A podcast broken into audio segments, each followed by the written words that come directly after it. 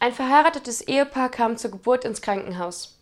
Bei ihrer Ankunft teilte ihnen der Arzt mit, dass er eine neue Maschine erfunden hat, die einen Teil der Wehenschmerzen auf den Vater übertragen könne. Er fragte das Paar, ob sie es ausprobieren wollen. Beide waren sehr begeistert darüber. Der Arzt setzte die Skala der Schmerzübertragung auf 10% für Anfänger. Er erklärte, dass selbst diese 10% mehr Schmerzen erzeugen würden, als der Vater je erfahren hatte.